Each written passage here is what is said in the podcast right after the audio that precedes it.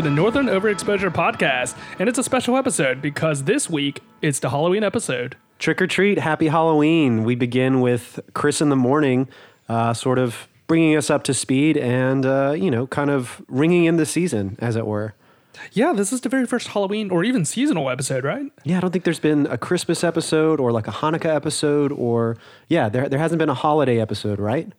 Yeah, I'm pretty sure you're right. None of the. Wait, what were you talking about again? Wait, oh, ah, jeez. Okay, we are talking about Northern Exposure, CBS television series, 1990. We overanalyze each episode. That's right. My name is Lee. I've seen the episode. Um, well, I've seen this episode before, but I've seen the series quite a few times. Oh, right. I, I should introduce myself. I forgot about that.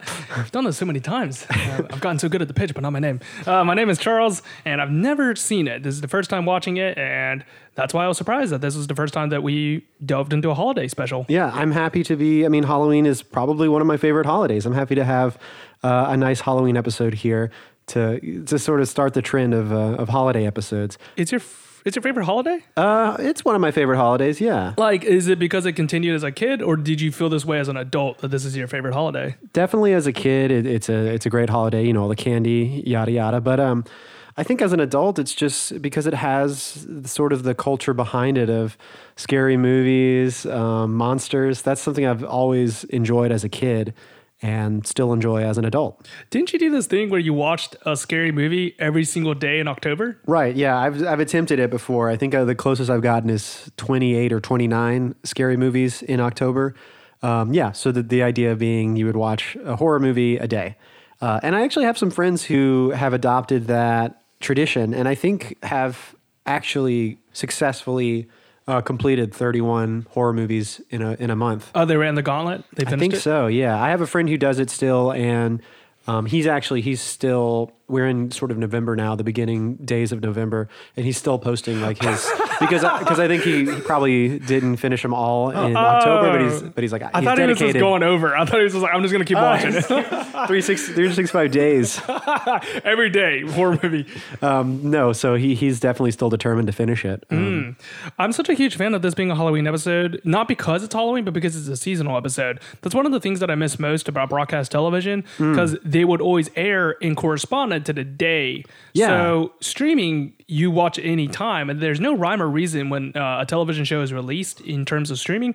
But for broadcast shows, a lot of times it's during the fall that it's released, and they know ahead of time. That's like, okay, well, we're coming out in the fall. Let's do a Halloween, and then we'll do a couple more episodes, and then we'll do like a Thanksgiving possibly, and then a Christmas episode, and we'll just plan it out like that. I don't know if they're filmed consecutively like that, but they have that in I mind had at that plan. Yeah, this the release date for this episode was October 28th, 1991. So right Perfect. before, you know, Halloween. I think this was still when it was coming on on Mondays.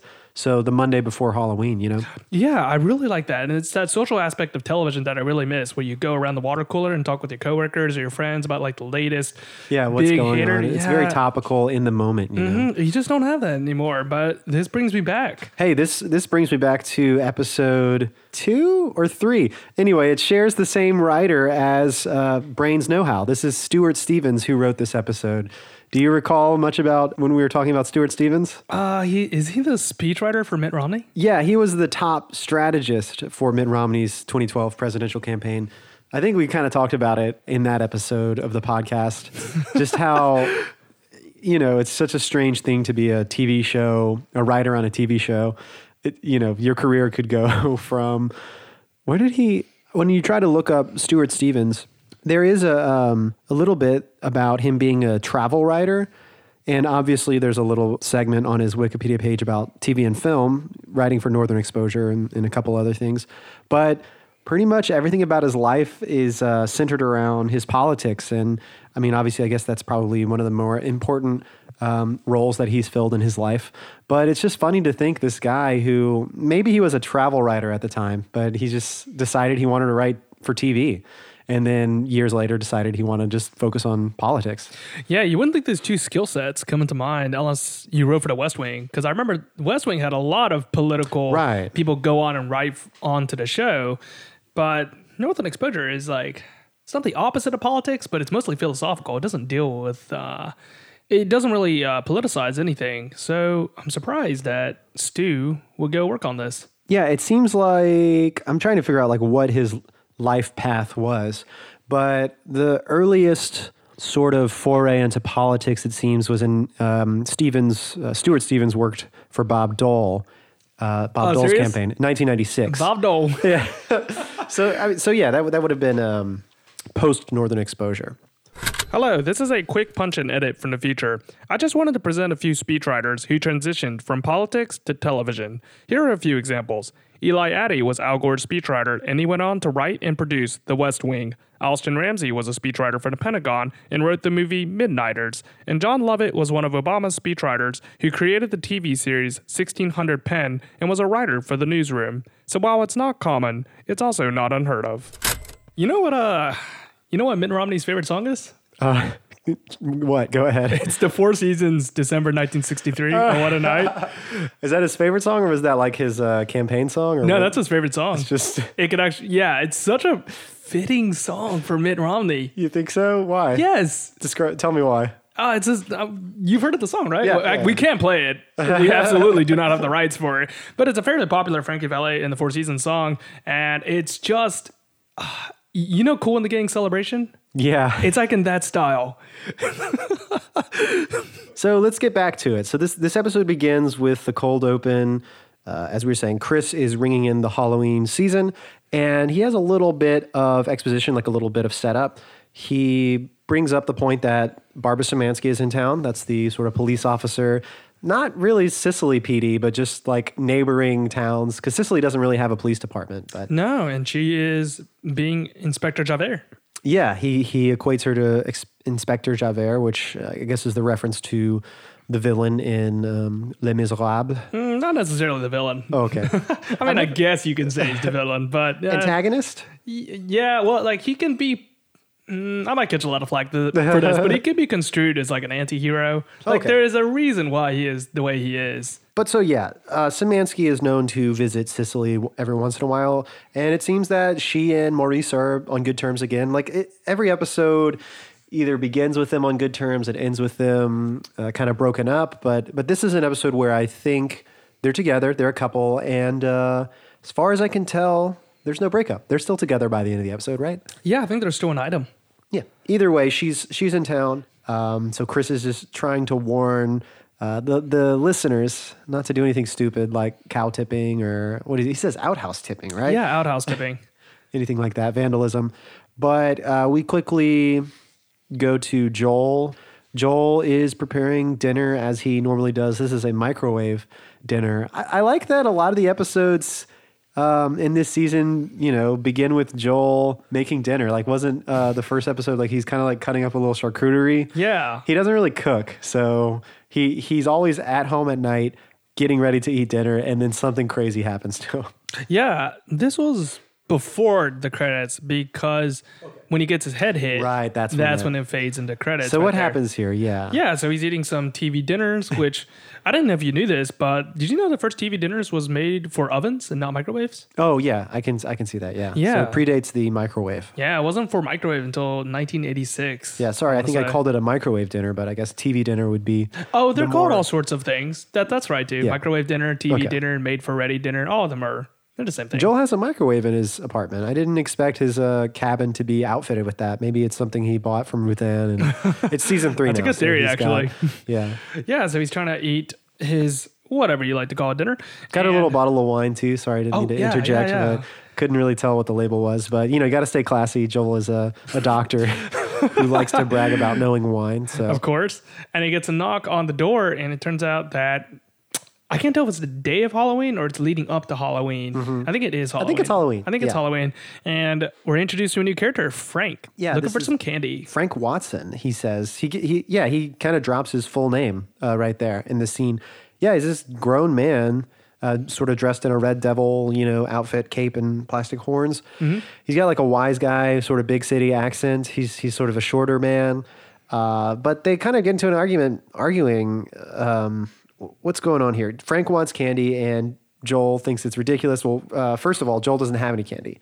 Yeah, he wasn't expecting. Alaska. Yeah, he wasn't expecting. Anyone to approach his house, right? Yeah, and he he even references it. He's like, I'm on a lake with no name. Yeah. How could this you lake is so remote. It doesn't even have a name. Why would you come here for candy? Yeah, Um, and eventually he has to bribe him off with a dime. Yeah, I think at first Joel mentions he doesn't have any candy. He has like a banana or something, maybe. Yeah, banana Um, and some mac and cheese. And and Frank says, "Okay, give me the banana." He's like, "No." It's like, "No." He, he tries to give him a dime, and I think that just offends Frank. So what is? Oh, Frank sprays him with silly string. That's what happened. Yeah. And so, uh, yeah, Joel gets a little punked and he tries to chase after Frank. I guess uh, it being so dark and his uh, face being filled with silly string, he doesn't notice the support beam on his porch, which he runs directly into, and boom, he's knocked out.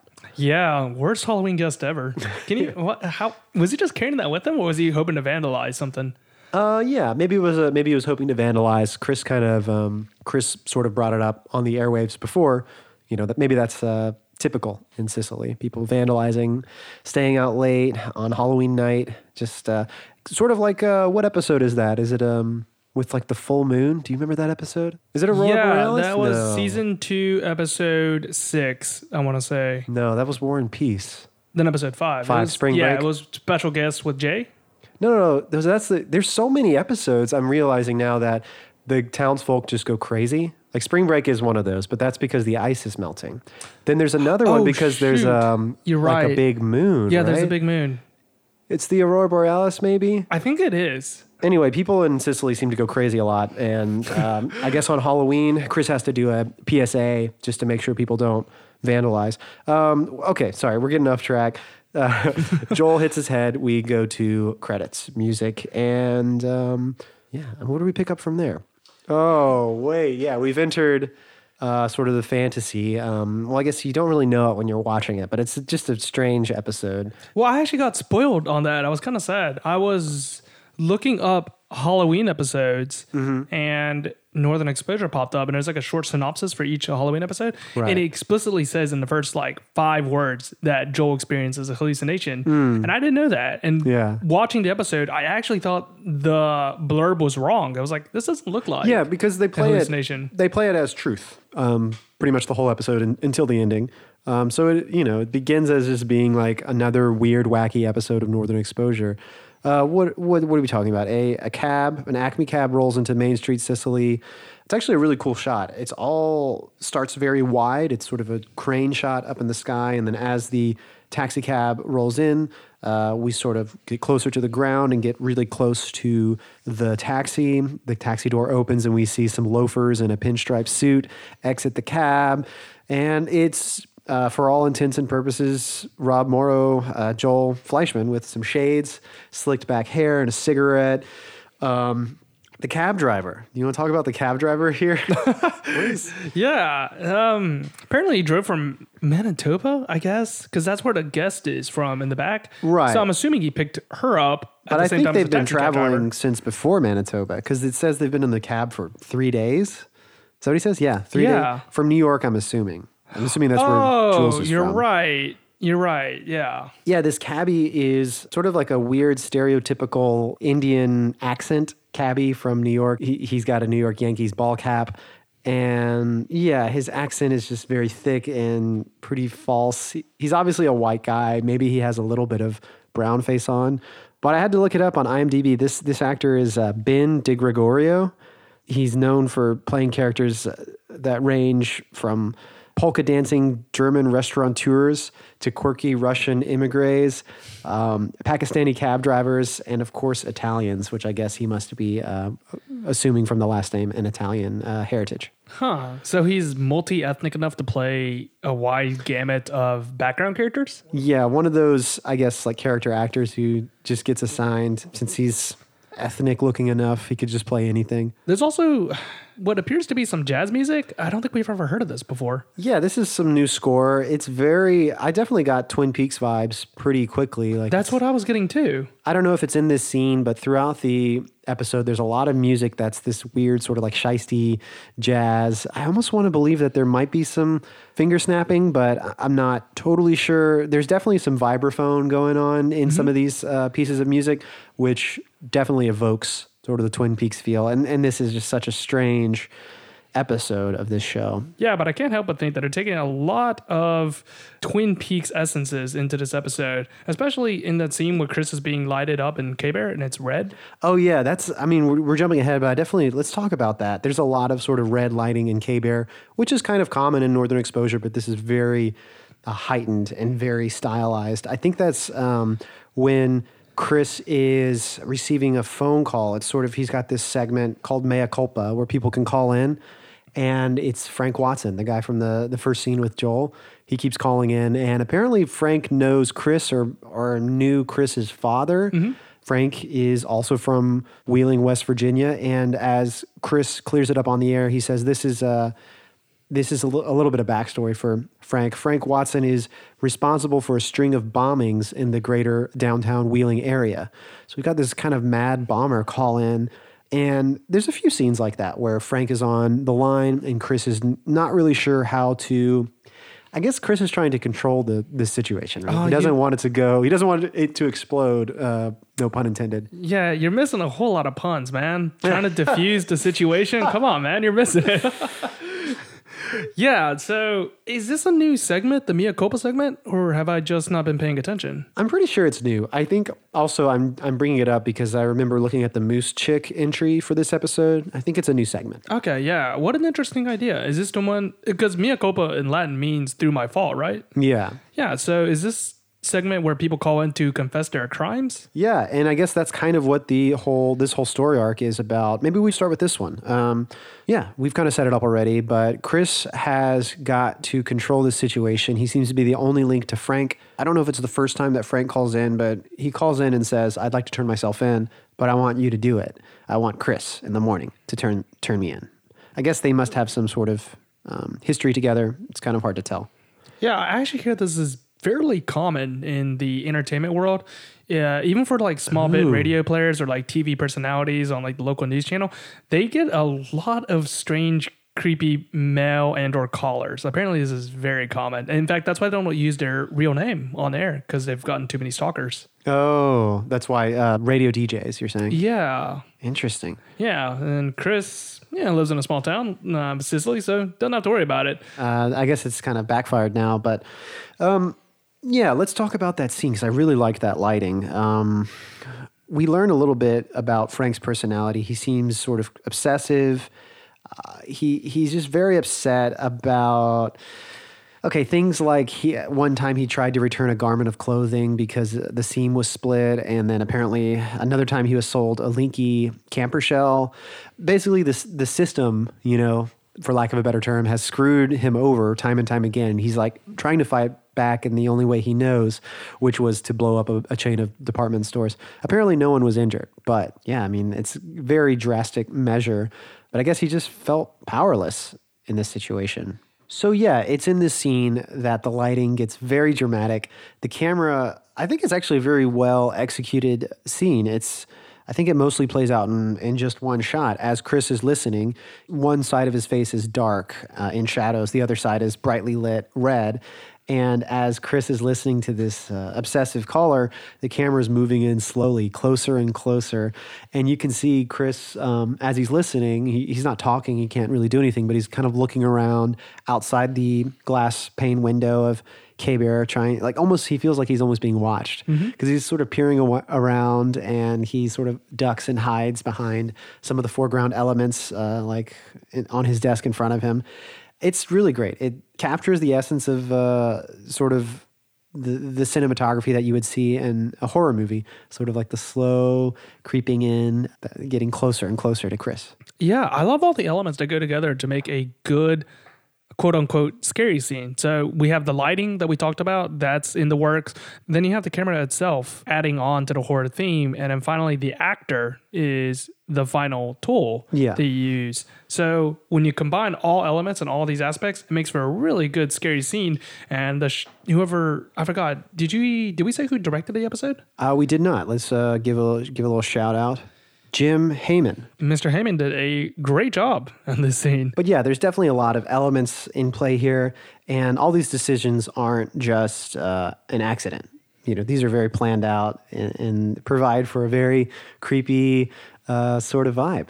So we next see that Chris is trying to alert Maurice to the bomber, like to the criminal. Yeah, I think is it in K Bear? Like Maurice comes in, he's just about to go. Yeah, take, he's just about to leave. take Semanski on the date, and you can tell Maurice is his mind is not on that. He doesn't really care about this uh, mad bomber situation, but it serves um, this scene serves a good purpose. If you know it builds those stakes up. If it wasn't clear enough, you can tell that basically Maurice spells it out. What is it? Chris is asking Maurice can't we get Semanski just to apprehend this guy? Like, would you, can you please like ask her for some help? And Maurice says, no, I mean, like, if you do it that way, you know, Frank is probably going to get paranoid and he may blow up the whole thing, the whole operation with some C4 or something. If Frank thinks you're going to double cross him, then you've already lost. And so Maurice says this kind of um, matter of factly and, and uh, nonchalantly, I guess. But obviously, this is really wreaking havoc on Chris's psyche. And, you know, I guess this, this is the scene where we understand that, you know, this could be a dark episode.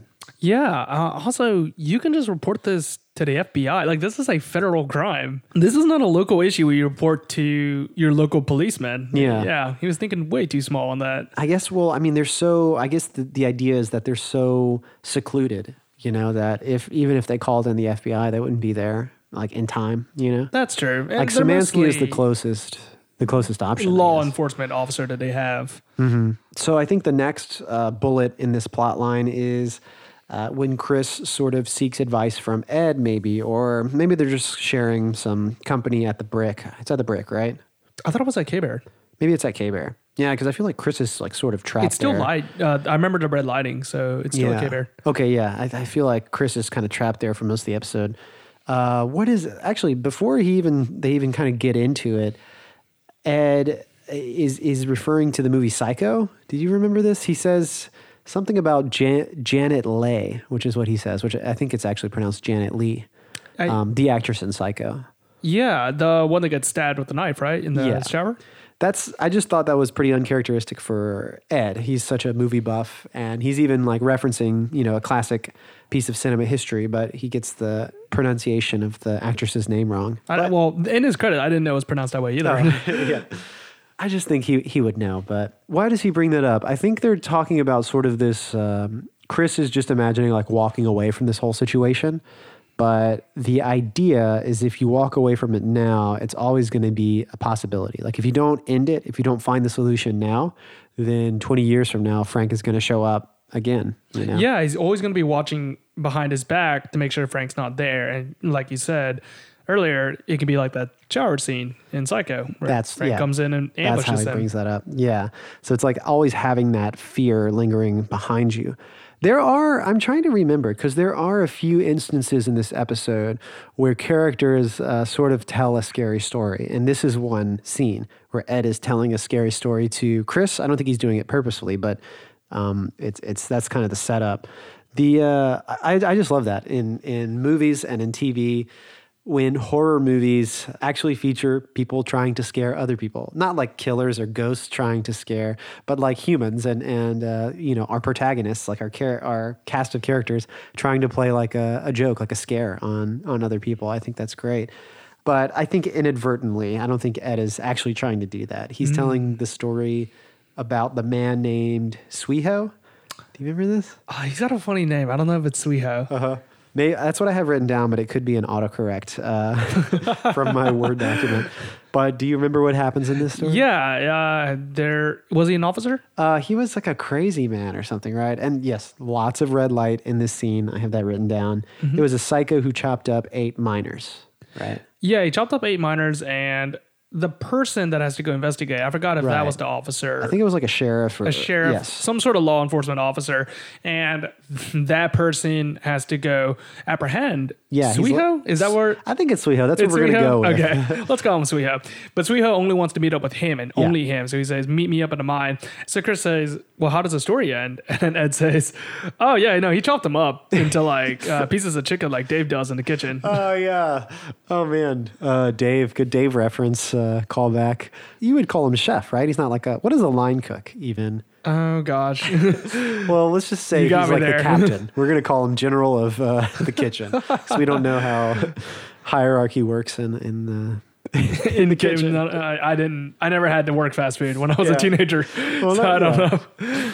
Anyway, yeah. So you get the you get the picture. Like Ed is telling a scary story without realizing it. and Yeah. he delivers a horrifying punchline. So we Um, send Chris off with some jitters out into the woods to go meet up with him. Yeah, he's going to meet the uh, story to Yeah. Frank.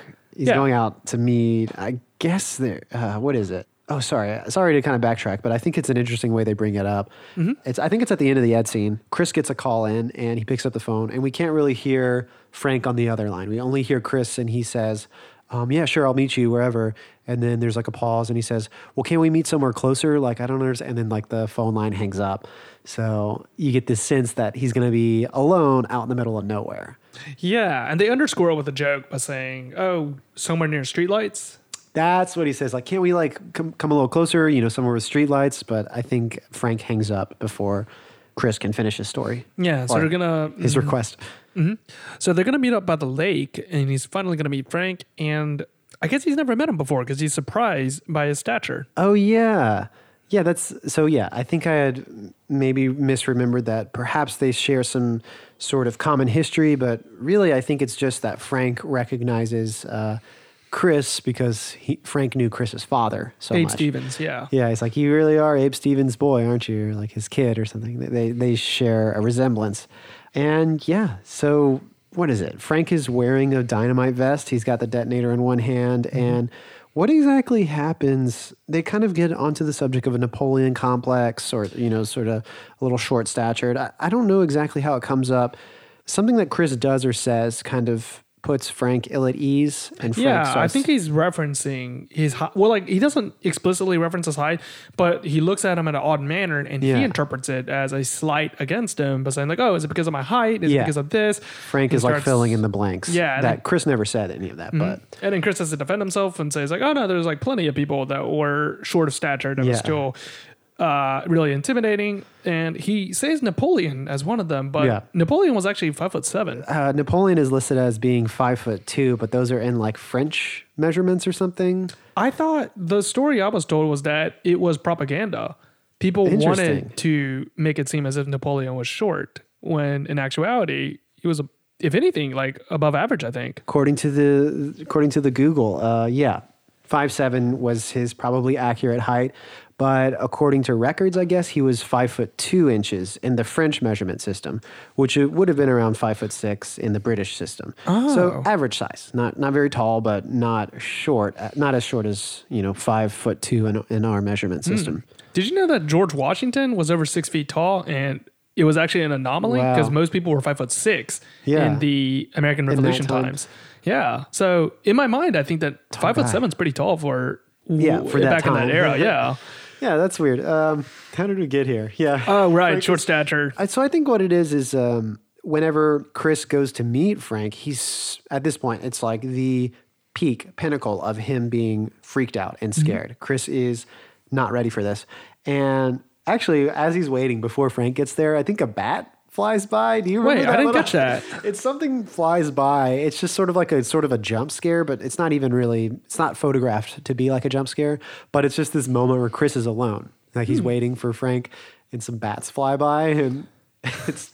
I just, I just thought it was kind of goofy. I didn't really get it, but um, no. So I think what actually happens is when he does meet Frank, they're just like Frank's like, okay, let's do it. I'm ready. I've waited a long time for this day. I've thought about it. An end to the running, a chance to be heard, you know. Whew. Well, let's go. Okay. Okay? Yeah, Frank, let's, let's get the hell out of here. No, no, no, no, no. Okay, what? All right, Frank. I created all this anxiety when you called, and, you know, I fabricated this whole scenario out here in the woods, you know. With the mad bomber. Right. so I'm not what you expected. You expected somebody else. Somebody dangerous? A bigger person, maybe. No. Huh? Say it. I'm short. A piffle. An elf. A midget. A dwarf. Oh, don't worry about Frank. Frank is no problem. Hey, Shorty, why don't you get up off your knees? Frank, listen to me. You are not that short. Yeah? How tall are you? Frank, Frank, short's good. Short's good. Be- be- better balance, lower center of gravity. You know, think of it. All, all the tough guys, they weren't giants. Bru- Bruce Lee, uh, Napoleon, five foot two, conquered Europe. Uh, E- Edward G. Robinson, uh, James Cagney. Oh, James Cagney. I like James Cagney. Right, right. So that's actually the end of Chris Frank storyline, I think, because a large portion of the story in this episode is a hallucination that Joel has. So this plotline doesn't really get resolved. We do see Chris again um, in this episode, but outside of uh, the Joel hallucination dream. Yeah. Should we hop into there? I guess. Yeah, I think we should take it back to the A plot, what the connecting piece would be, which is the idea that Joel is in a dream, which I have to say right off the bat is bullshit because I hate those types of plot lines where it's like, oh, it was all a dream. Yeah, they can't believe they did that. They try to play it off. Um, we'll go through the whole storyline, but the way they play it off in the ending of this episode is sort of like a Wizard of Oz vibe. you know, Joel wakes up after the dream. And he's surrounded by all his friends, Maggie and Ed. There's some two people in the background just hanging out, and Holling comes to the window. It's the scene where Dorothy wakes up in Wizard of Oz Yeah. it's you know it's shot the, a very similar way. Some of the dialogue is similar. Um, what does Joel say? You ran into the railing, Fleischman, and these guys found you, and you just had a bad dream. No, it wasn't a dream. It was real, and, and you were there, and, and he was there, and him. Sometimes weird things happen. yeah, so it, it even kind of elicits the same dialogue as Wizard of Oz. Did you notice? Um, I guess it's the two hunters that found him in the back that are like sitting in the background. Yeah. What about them? Did any of them look familiar to you? No. I, was I supposed to recognize them? No, I mean they're technically not recurring characters, though. The the man on the right has acted in this series uh, in the first season. It's the same actor as Ranger Burns. Really? Yeah, it's not Ranger Burns that. though. I think he has a different name. He's credited as something else, but it is the same actor as Ranger Burns. And I don't know.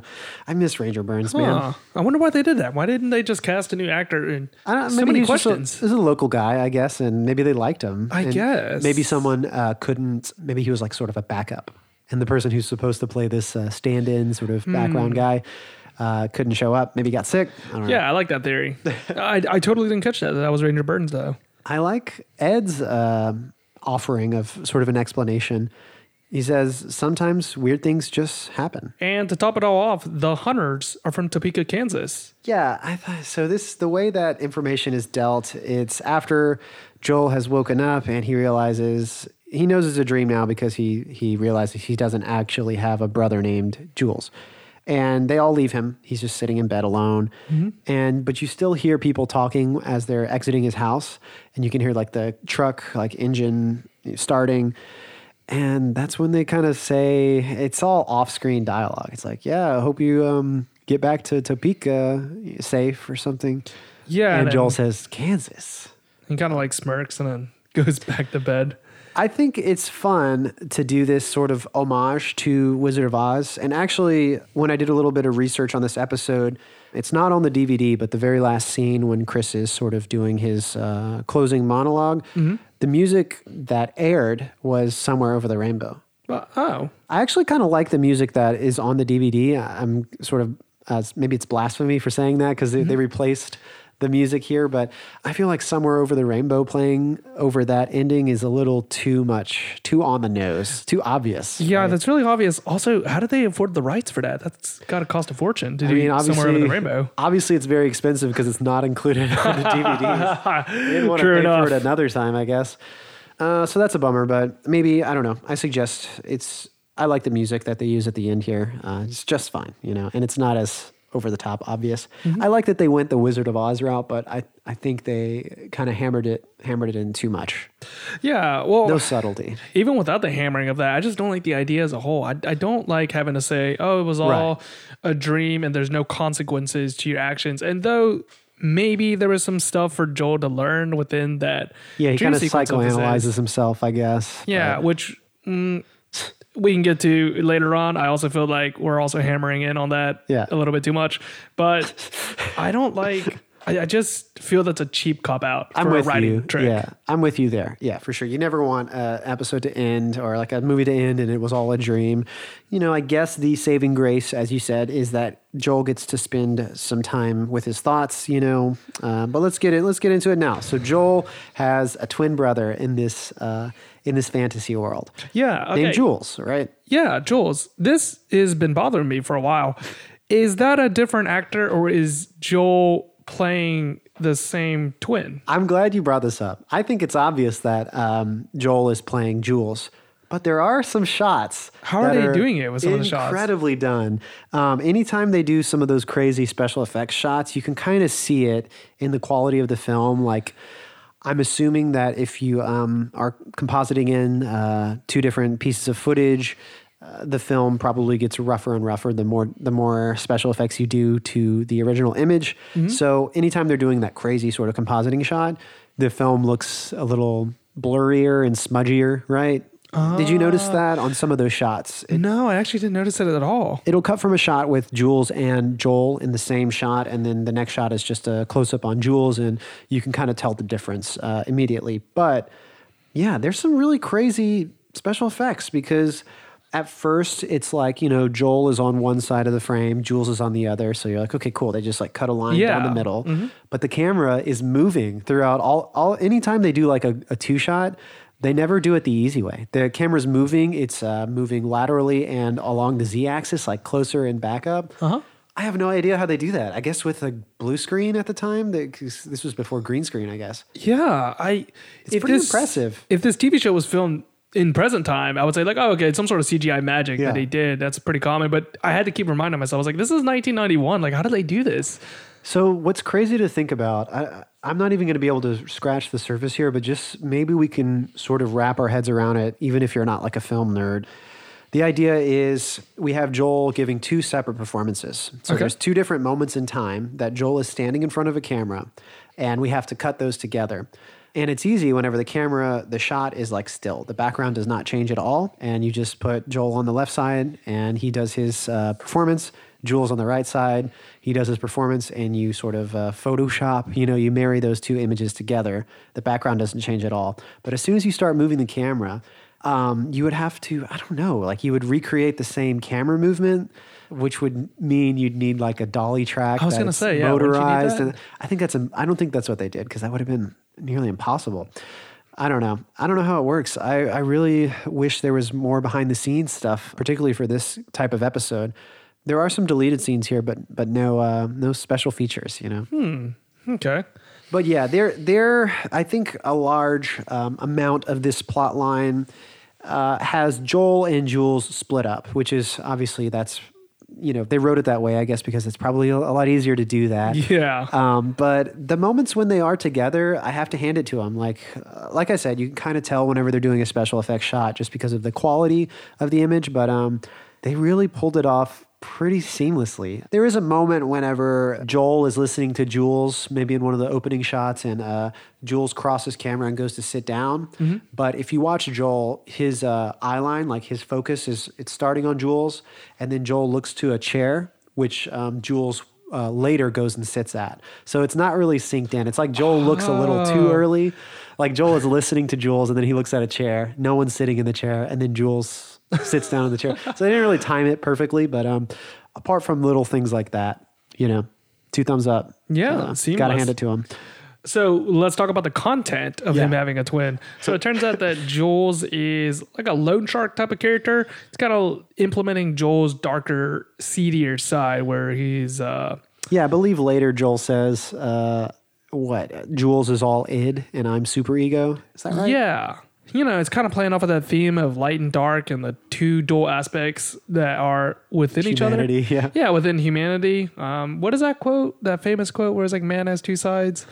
Uh, I don't know. Duality of man. Yeah, the duality man. Yeah. So that thing. that thing. so we're going heavily into that direction, and it turns out that they want to do a. Oh gosh, I hope I'm getting the movie right. Is it Freaky Friday? Where they uh, switch twins? Freaky Friday. Oh, no, No, that's Parent Trap. Body. Parent Trap. They're Parent Traffic. That's what I'm thinking of. Freaky Friday is body swap. Yeah. Yes. So they're gonna pull a parent trap situation where they're switching it. Though this, I, they addressed it later in the episode, but I didn't quite understand this. They say that Joel's really anal retentive in this episode. So surely someone that's that anal retentive knows that it's incredibly illegal to impersonate a doctor. Yeah, well, so I think it's uh, brought up in the beginning. Jules uh, is a vacation for Joel, and Jules also says like, "I- "I will not practice medicine." So that's kind of brought up, and he says it in no uncertain terms. Like that's the exact quote and capitalized. You know, he he says it, but. Uh, by the end of the episode, it's clear that Jules is having to um, Prescribe medication Yeah. and uh, misdiagnosing people. So yeah, I thought I was kind of out of character. This is the him. first clue that it's a hallucination. no, I don't know. Uh, yeah, so somehow that ends up happening. So we're seeing that they want to switch roles, and so when Joel's being Jules, he wants to act upon his desire for Maggie in Yeah. a context that's hidden or obscured because he's not really him. It's his twin that looks just like him. And I get the writing on the wall, but I feel like they're really beating this in. It's always a will they, won't they? And I thought they addressed that last season. Like I thought it was already addressed that she was attracted to him. Like why does Joel need more answers out of No, this? No, I don't think Joel is. Well, okay, you're right because there is a scene when Jules, uh, Joel, who is acting to be Jules, sits with Maggie and tries to get her to talk about Joel. Like, what do you like about Joel? Don't you think he's like handsome or something like that? So I agree with you there. Joel is using Jules as a way to um, see Maggie's true feelings. But I will say, I, I don't think that's really the crux of the Jules idea. I think what Joel gets at in sort of his psychoanalysis um, period, which which we can set up in a minute, but it's the idea that Joel has certain desires that he feels he can't personally act upon because of uh, some some anxiety or some something wrong with his psyche or uh, just just the way he imagines himself is not the kind of person who would be passionately in love with Maggie. So I, I can agree that this is sort of treading on um, some ideas that we've already visited in season two. Uh, I think you're probably talking about Spring Break, right? Yeah. That's the whole episode. Joel is struggling with his uh, his sort of being too self conscious, not feeling uh, comfortable. Uh, in his own skin, not feeling comfortable naked too. That's another thing that comes up in this episode. Still, he says something like, "If if uh, he could shower with his socks on, he would." Like, so is Joel like a never nude? You know? Oh, from Arrested Development. yeah. yeah, I guess so. Tobias. So no, uh, long story short, I think Jules is sort of a way for Joel to express that he has these pent up feelings that he can't um, he can't let out. And it's not necessarily the the idea that like he's unsure that Maggie doesn't love him or unsure that he doesn't love Maggie. Like, should I be in love with her? I think he is. He just doesn't see himself as the type of person who could be passionately in love, and he's wrestling with that. Oh, okay. That's actually really interesting. So I guess if we go into overanalyzing mode right here, you brought up the keywords that Joel himself doesn't believe that he can be that type of person. He believes that he is one set of person, which is this very rigid. Yeah. And there's only a right way or a wrong way and one path to life. And we see later on in the scene where he's with Dr. Sigmund Freud or like a amalgamation of Dr. Sigmund Freud. Is Oh, it is it actually him? It's the same actor from Aurora Borealis, so recurring character in Northern Exposure, Sigmund Freud. That's what I noticed, but I don't recurring cast member. Are they actually trying to do? I know they address him as Sigmund Freud, but is it actually like the Sigmund Freud, or is this some sort of like? I mean, it's the like- hallucination, right? Or, or what are you saying? yeah. Um. I guess what I'm trying to say is like, Yeah. are they just trying to make a psychiatrist character, or are they actually using characteristics of the original Dr. Sigmund Freud and putting into this character? Yeah, no, I think this is supposed to be, for all intents and purposes, Sigmund Freud. Sigmund Freud. Joel, oh, yeah. okay, got it. so, Dr. Sigmund Freud later tells Joel that, like, well, you know, there is multiple paths up the mountain. Essentially, like there's multiple solutions to life. Why do you think there's only one answer? Because he's, you know, Right. If we overanalyze this, and this might be the redeeming factor in this episode because it got me thinking about this, is the reason that Joel became a doctor is because it's the quote unquote right way. And so as long as he does everything right in life, then he's living life correctly, at least in uh-huh. terms of Joel's mind. Like he works and studies, works and studies, like Joel said. He only does that. He's doing all of the correct things. And I put correct in quotation marks. in order to move forward in life. And so he's placed himself into this box of saying, I'm doing the right thing, I'm pursuing the right career. I can't be a bad person because I'm doing these things. But because I can't be a bad person, I also can't do what I would perceive to be bad behavior, Yeah. like chasing Maggie and uh, being very forward with her. Yeah, I think that's a good, that's a great analysis. And I think that's a great point. Um, yeah, it's sort of the idea of drawing absolutes in your morality um, in a way. I mean, I guess maybe we're going a little too far with it, but exactly what you said the idea that he believes uh, his life should be lived in a certain absolute correct way. And for some reason, that doesn't include these incredibly strong feelings he has, and he's trying to reconcile with that. It's like I- I think uh, I think I love her, and I don't understand why my anxiety is not letting me enjoy that. You know, there's something. Uh, you know, at the end of the day, I think all this really is is a will they, won't they? You know, they they keep, but they're finding new and inventive ways. It's sort of retreading old history, but. I think it's uh, it still has some life in it. I don't know. There, yeah, there, there is some slight life in it. I just find it a little bit exhausting because I thought they had already, Gone through this. yeah, gone through this, but I, I, I give it props because it made me think of Yeah. the stringent line that Joel is living his life. Yeah. I hadn't thought of it in that manner, so I give them props for that. But as a whole, I I, I really didn't like it. And uh, really quickly, I didn't even know this was a meta commentary, but like later on in the scene where Joel is really getting into his deeper issues with Dr. Sigmund Freud, Freud falls asleep. And I didn't know if that was like a meta commentary of the, sh- the showrunners even know. It's like, yeah, we beat this horse before, even the guy's sleeping. Yeah, it's pretty funny. Joel is, uh, and it's actually the- a scene. The scene before that, Freud says, "We're all out of time. Like, I'll see you next time." And then when we come back, they're still talking. I'm like, "Oh wow, what's going on?" Yeah. Like, uh, yeah. And so you can tell, I guess, beating a dead horse with this idea. But yeah, I think what really was the problem here is uh, Spring Break. That's uh, season two, episode 5 Really kind of um, kind of climaxed a little too early. Maybe they didn't realize they were going to be uh, signed on for another season, so they didn't really know how if they needed to end the end the show with season two. But I think they. Um, if they're trying to play the long game of oh will they won't they they kind of uh, already spoiled the ending with with that episode uh, season two episode five Yeah, I do applaud them for taking that philosophical route of trying to say like you know, there's multiple ways up the mountain, but in today's time and like at least in 2019 time, do you think that philosophy is still a healthy philosophy? I'm not saying that there is necessarily always a right or wrong way, but sometimes is there a right or wrong way explicitly like you should not murder, for example. Because it seems like Northern Exposure is, from the longer that I watch it, is delving into these types of issues, these ethical Yeah. conundrums. And this seems to be a really common one that I'm finding. And this episode is really hammering into it. And I was wondering if this still holds up in today. Because we. Go I think this is like a timeless, uh, and it's also I think it's a problem with no answer, and I don't think the show offers an answer. Uh, necessarily. I mean, now we're starting to talk about philosophy, uh, so hopefully our listeners don't fall asleep. Um, don't skip ahead. We're gonna we're gonna we're gonna wrap it up pretty pretty tightly.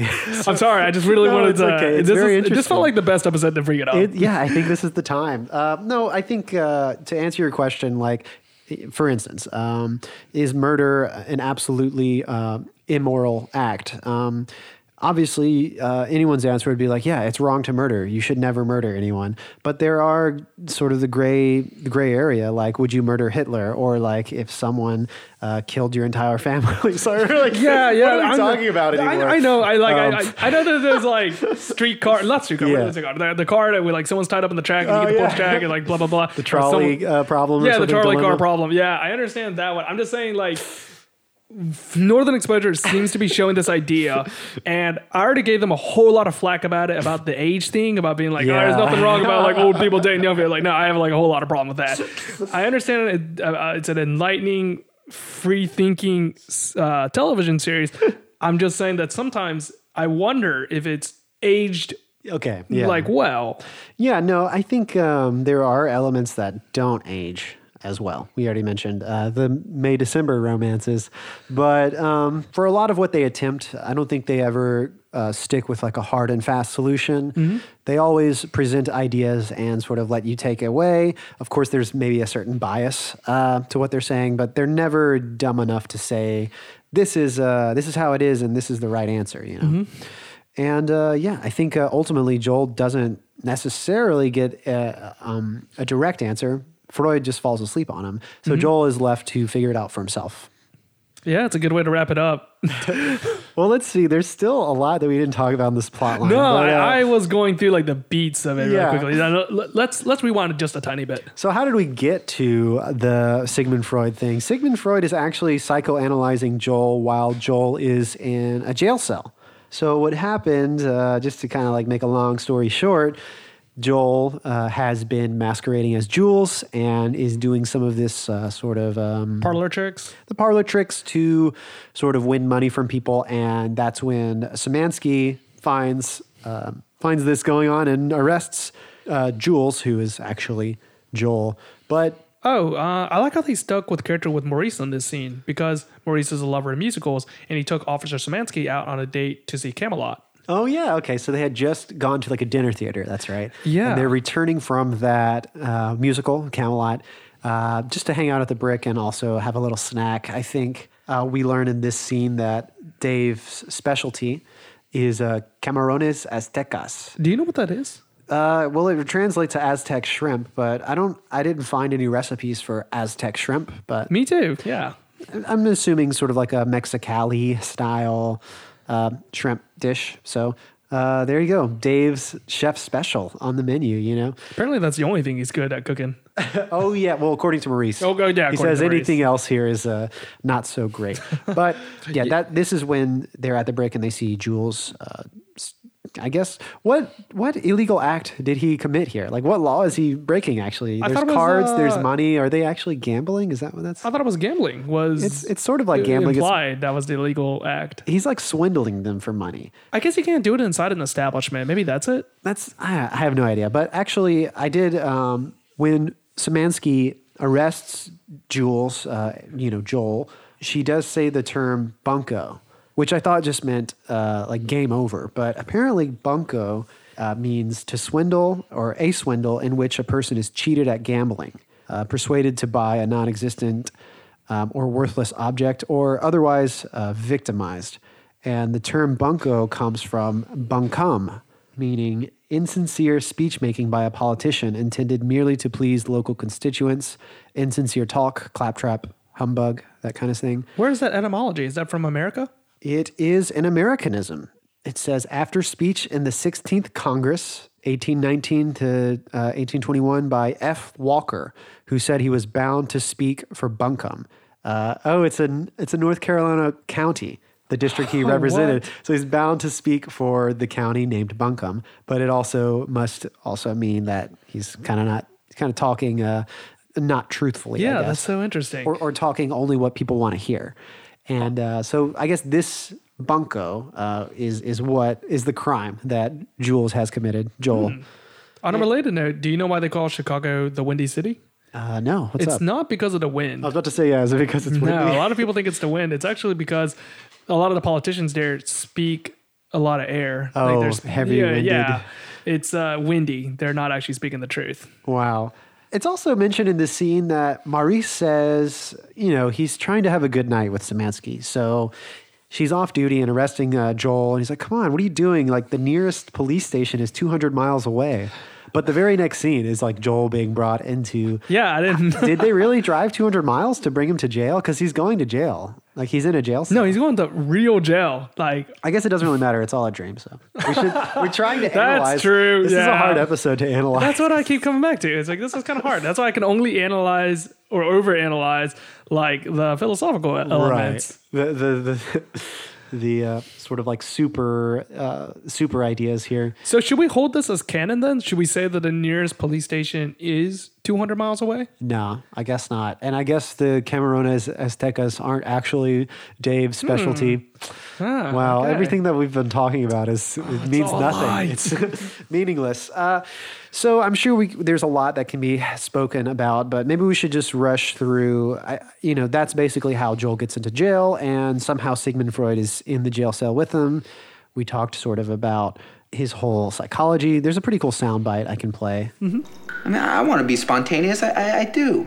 But I have this thing about analyzing my every move, and premeditated spontaneity is about as exhilarating as getting the measles twice. Okay, let's take O'Connell, for example. I mean, Jules plies her with alcoholic beverages, instinctively tells her everything he knows she wants to hear, flatters her, charms her, and then sticks his tongue down her throat before she has a chance to say ah.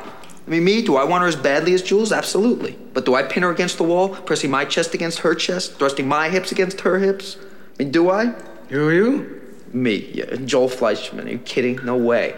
So yeah, that was kind of what we were talking about before. Joel not being able to act on this desire that he has, and um, yeah, we get the idea that Joel is just, it's actually funny because it's in the dream, you know, in this jail cell that he realizes that Jules is something that Joel just created in his mind. Like he, I think Joel himself says that he's like, "So I just created Jules in my mind," and then you know, there's still scenes with Jules pretending to be Joel as a doctor.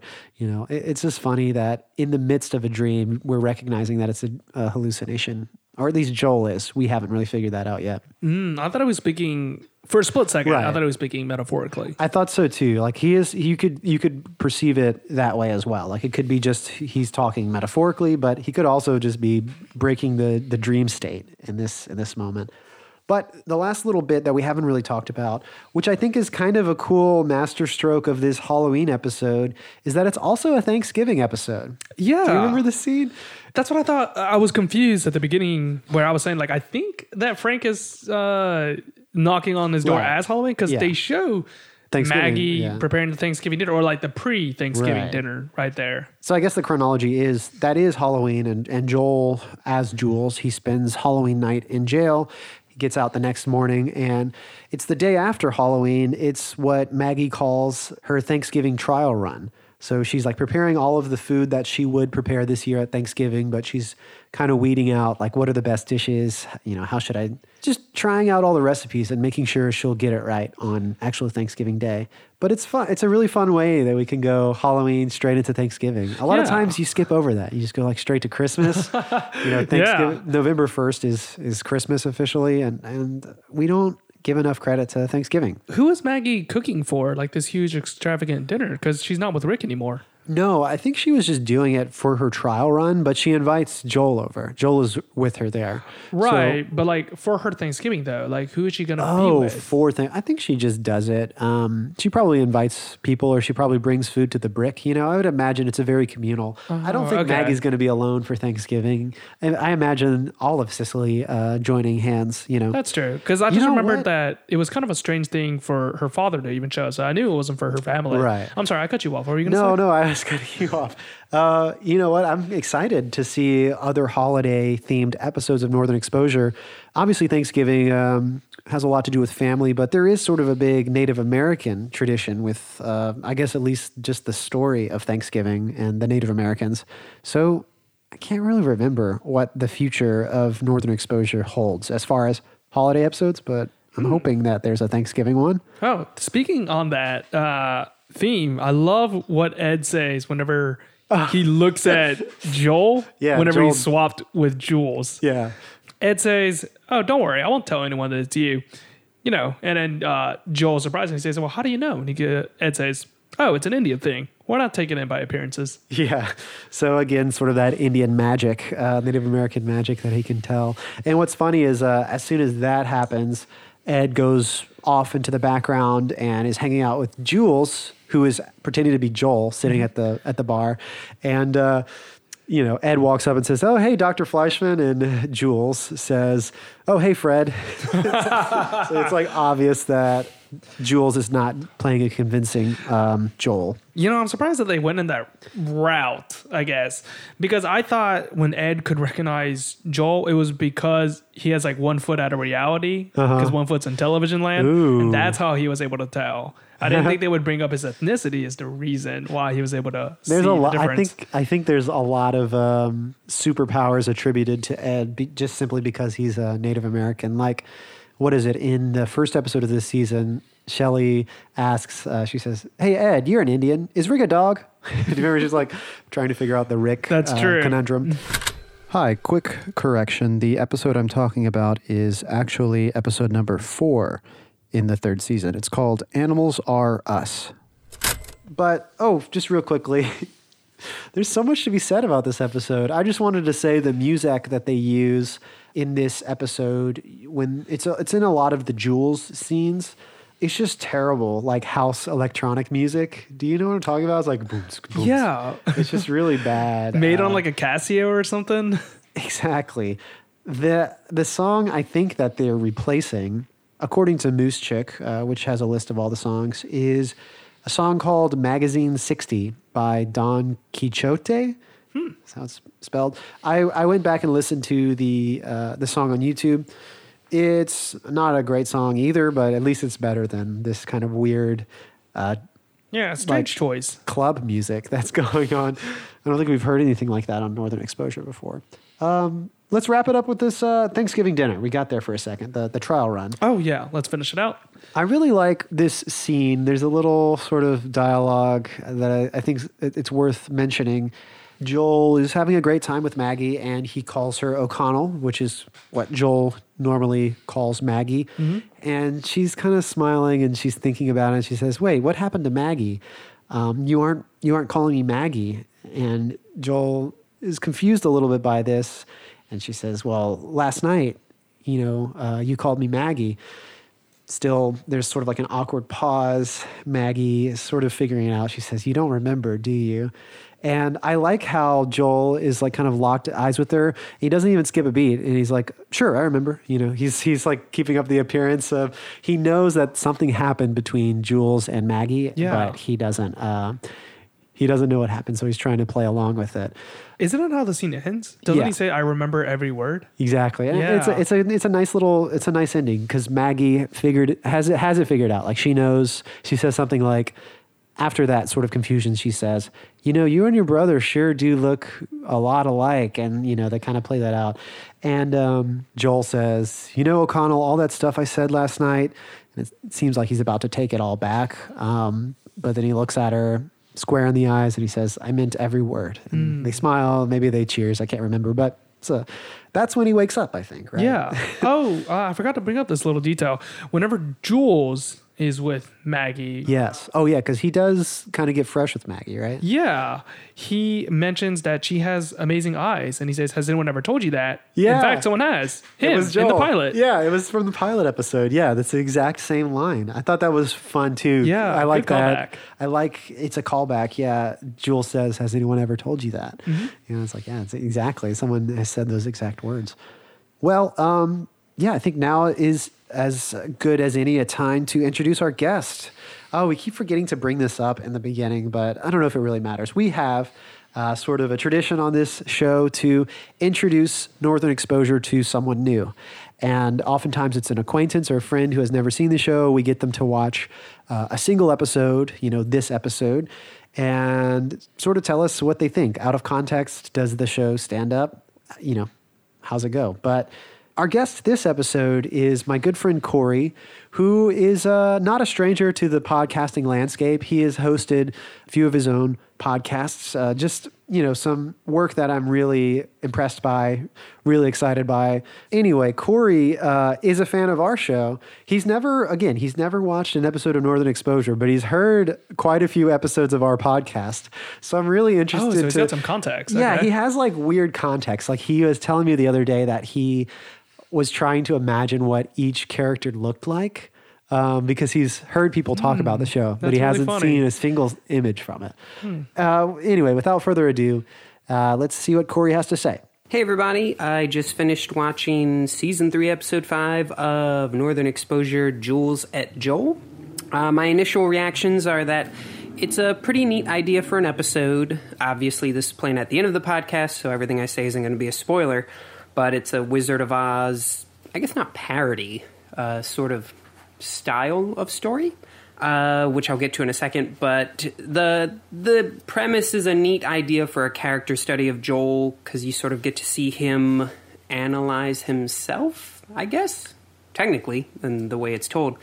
I would have liked it more if Jules or Joel were likable, which I maybe I just you know I don't have enough time invested in these characters. But Joel doesn't seem like that great a guy, and Jules clearly isn't meant to be the most honorable of characters, so I found it hard to sort of root for these two. Granted, again, this all takes place in his mind, so these could be exaggerated versions of him. I don't really know. Yeah, it's it's a fun sort of twist on the way hour long dramas or I guess comedies would be. Um, I know Lee has mentioned on previous episodes of the podcast that this show was known for doing things different. So I imagine in the 90s this would have been relatively new to do an entire episode that turns out to be a fantasy style story. Uh, the jail scenes with Sigmund Freud are all clearly I, they feel like the motivating factor for why this episode was written was for those stories where he's really analyzing himself. There's a lot of clever dialogue in there. I didn't like oh on the topic of Joel he's got the worst taste in food because he orders for the he tells Maggie for the chicken or turkey that he wants white meat no skin which is about as terrible an order as you could possibly have in my opinion and I also thought it was really bizarre the accent on the taxi driver at the beginning. I I couldn't figure out what that was supposed to be. I don't know if that's a recurring character but that was clearly the most strange thing in the episode. I did want to mention that the B plot with Chris and this killer on the radio felt like a missed opportunity because this is their Halloween episode. Uh, so they could either have made it a little scarier. I think they sort of played it safe. If it's a dream and it turns out none of this is real, then you could have had like a darker ending where maybe like the guy blows up uh, Chris, and then you're relieved at the end when it turns out it's a dream, which would have made more sense with Chris reappearing on the radio at the end. Or you should have done something maybe a little more outlandish, where it's sort of these references to Wizard of Oz. Maybe there's like a weather balloon that rolls in, or they could have had references to a wizard, or they could have had maybe a scarecrow and then like a tin man. I don't know. You could have done something. I felt like it was just a little toothless, for lack of a better word, for a B plot in a dream that won't have any repercussions. Because I can't imagine that that was real, because the rest of it's in Joel's head. Maybe it was meant to be. I don't know.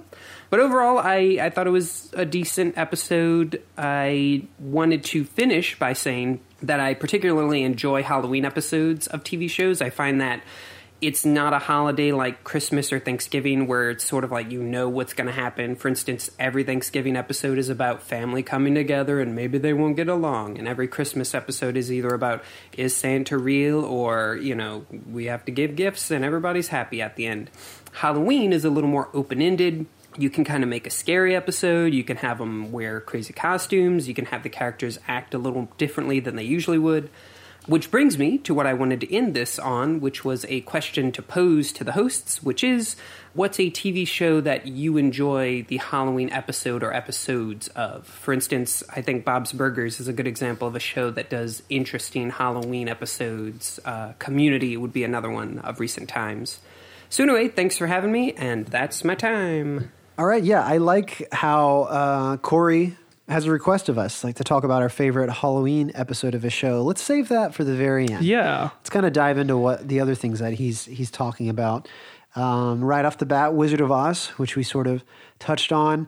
Again, I wish they, I wish they had kind of uh, really embodied that idea a little bit further, and not just sort of as the frame, as the ending. You know, I wish there was a little bit more of, I don't know, homage uh, throughout the entire episode. It just sort of uh, is backloaded at the end of the episode. Yeah, it seems like it was hastily written for that. And I think that he brings up a point that he could have played around with that theme by Yeah. having Chris's segment do the straw man, tin man, lion. Yeah. To really bring it out, which I don't, you Yeah. can do that, but it's also really hammering it home at that point, which they already are doing at the end. They're writing a very weird line because it's a fun little, uh, it's like a fun little hint at the ending, but they really kind of dig in deep with it. And especially if the music at the end was originally somewhere over the rainbow, they're kind of really leaning on it too hard for something that only happens in the last like five minutes of the episode. Uh, it's also funny that Corey mentions uh, he, he's not really a fan of Jules or Joel.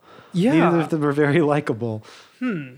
I guess that this episode is not really good for someone's first time because he really isn't that likable now that I think about it. And He's characteristically Joel is characteristically kind of a snob and um, yeah, he's usually curmudgeon, but Yeah. sometimes we see that as a positive. Like we see, like, oh, he's y- y- there's more to his exterior. There's like a softness. Yeah. I try to look at it from his perspective, and I can see it where Joel is just trying to get with this girl by impersonating another person. And he's also pretty just annoying in this episode. He's he's uh, Jules plays Joel as um, very over the top, uh, anal retentive, you know. But even when Joel is Joel, he's kind of annoying. Um, however, we have seen the entire series up to now, and Joel does have very friendly, touching, caring moments where he is he's a doctor at you know more than just the profession of a doctor. Like he kind of embodies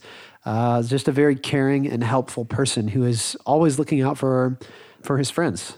So it looks like Corey isn't a fan of white meat, no skin. Yeah, well, I think that's kind of the most vanilla, like bland choice. It's a safe choice, but yeah, I guess the real flavor is in the dark meat, you know, in the skin. You know, Mhm.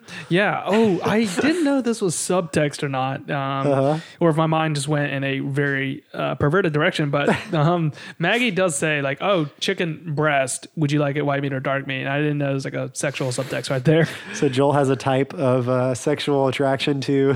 Well, I'm not saying that he was uh, sexually meats. attracted to poultry. No, I'm just yeah. saying that it, it, you know it, it's a body part. And Okay, yeah, yeah. I didn't know. Yeah, all right. Make me to be the a beep. No, uh, yeah, that is. It's. I thought that was funny that Corey could point that out.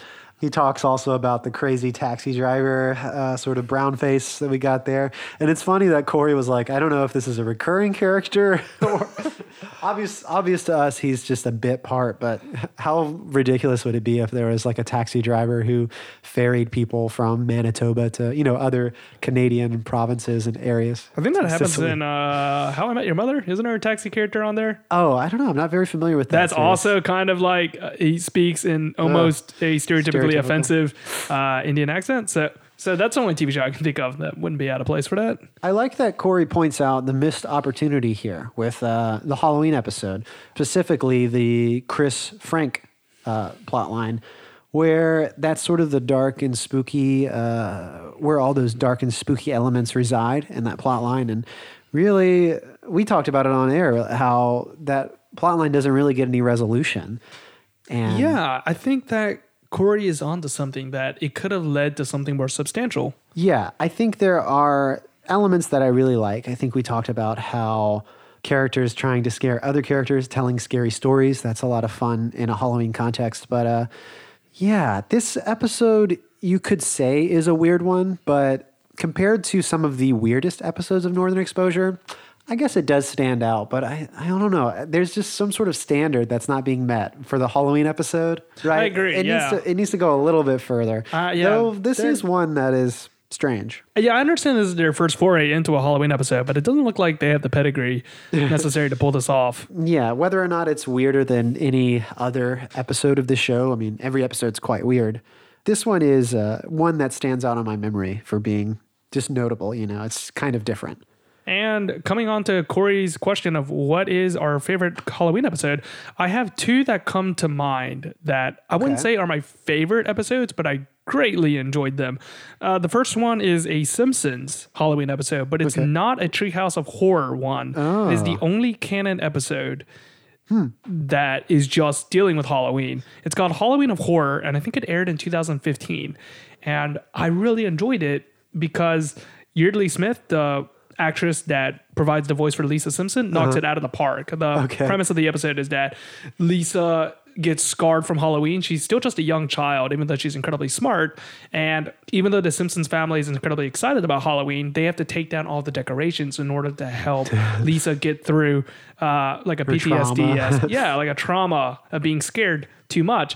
And it goes into themes of a father trying to accommodate his daughter because he Mm-hmm. acknowledges in the episode that he's a really terrible father, Ah. but he's still trying to do his best and that someone in the family needs to be able to stand up. And between me and you, Lisa, it's got to be you. So I really, really enjoyed that episode. Um, and I don't know why that's its only Halloween episode.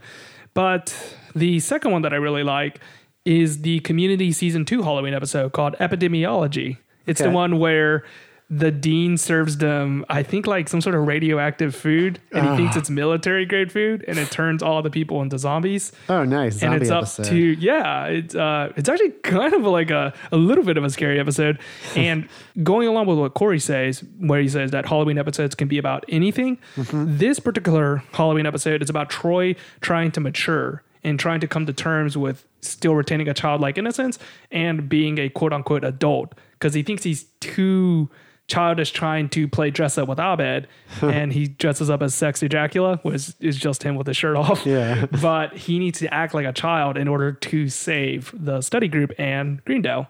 Nice. Uh, but I think those two would stick out in my mind for favorite Halloween episodes. But what right, about you, a Lee? tie for a tie for favorite. Um, I it, it took me a while to try to wrap my head around this because I know I remember a lot of Halloween episodes, but I couldn't think of like what was my favorite. I always love Halloween episodes, and uh, I think I think the one that really sticks out in my mind was uh, the Rugrats Halloween episode. I think there's a couple different Halloween episodes in Rugrats, but Oh, this what? is this is the one. It's called Candy Bar Creep Show, and it's the one where the parents have sort of uh, designed um, sort of like a haunted house experience, uh, you know, for the kids to go through.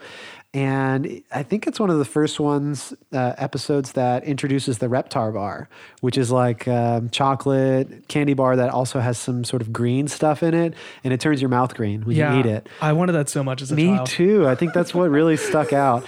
I can't really remember too much about that episode. I know Angelica goes through the haunted house. I, I think you have to go to the haunted house to get a Reptar bar, and like the babies are too young to go through.